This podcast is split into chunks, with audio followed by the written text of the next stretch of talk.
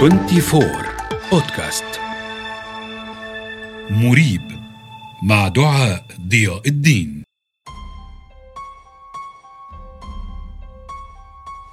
توابيت معلقة في الهواء أعلى منحدر جبلي. بعضها يتدلى من الجبال والبعض الآخر محبوس داخل شقوق أو في كهوف محفورة بالجبل. أما باقي التوابيت فهي مثبتة على نتوءات صخرية أو أعمدة في مشهد مخيف حير العلماء. أين هي وما قصتها؟ أهلا بكم في الحلقة العاشرة من بودكاست مريب. أنا دعاء ضياء الدين وسأروي لكم الحكاية من البداية. في عدة مقاطعات في الصين من بينها مقاطعة سيشوان ووسط مساحة واسعة من الجبال والوديان النائية ستندهش لرؤية صناديق تشبه التوابيت معلقة في الهواء أعلى المنحدرات الجبلية. توابيت اختلفت في أحجامها وأشكالها وحتى أعمارها.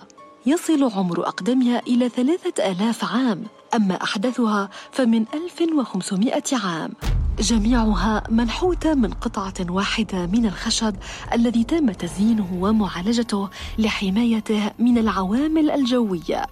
وما تزال هذه التوابيت يا أصدقائي تحتوي على رفات بشرية وأغراض مثل بقايا الملابس والسيراميك والمجوهرات والفخار والآلات الموسيقية والسكاكين والتماثيل والحلي إضافة إلى ممتلكات أخرى للمتوفى.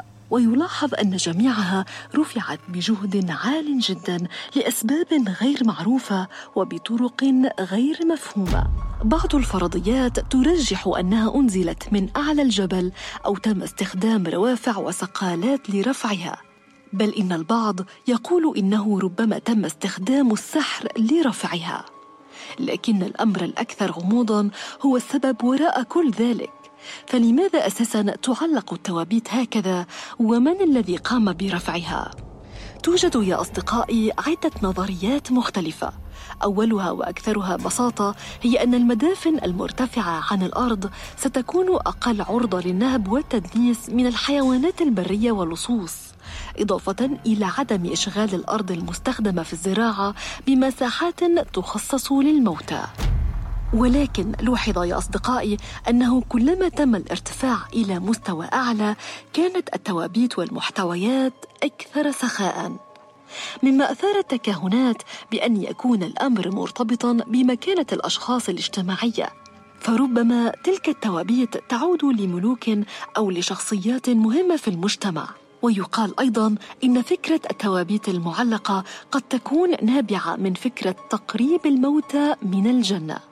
ونتيجة عدم وجود سجلات مكتوبة لتلك الطقوس فمن المستحيل أن نعرف على وجه اليقين ماهية التوابيت المعلقة والتي لم يقتصر وجودها على الصين فقط بل تم اكتشاف قبور أخرى بنفس الأساليب في الفلبين وإندونيسيا على الرغم من أن الصلة بينهما إن وجدت فهي غير واضحة.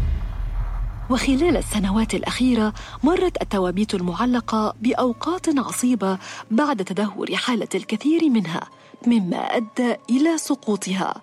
كما أن البعض الآخر قد تعرض للنهب والتدنيس من قبل الزوار. الأمر الذي دفع المسؤولين إلى بذل الجهود للحفاظ على ذلك التراث. وفي النهاية يبقى السؤال من هم أصحاب التوابيت المعلقة؟ ينسب البعض معظم التوابيت المعلقة إلى شعب بو الذي كان يعيش في تلك المناطق منذ حوالي ثلاثة آلاف عام في مقاطعتي سيتشوان ويونان إلى أن اختفوا بشكل غامض إذ يرجع البعض سبب ذلك الاختفاء للهروب من الاضطهاد كأقلية عرقية بعد تولي سلالة مينغ حكم البلاد. وظلت هذه التوابيت يا أصدقائي مخفية حتى سبعينيات القرن الماضي وبمجرد اكتشافها تسببت في الكثير من الحيرة لغموضها. وما يزال العالم مليئا بالأشياء الغامضة. لقاؤنا الأسبوع المقبل. إلى اللقاء.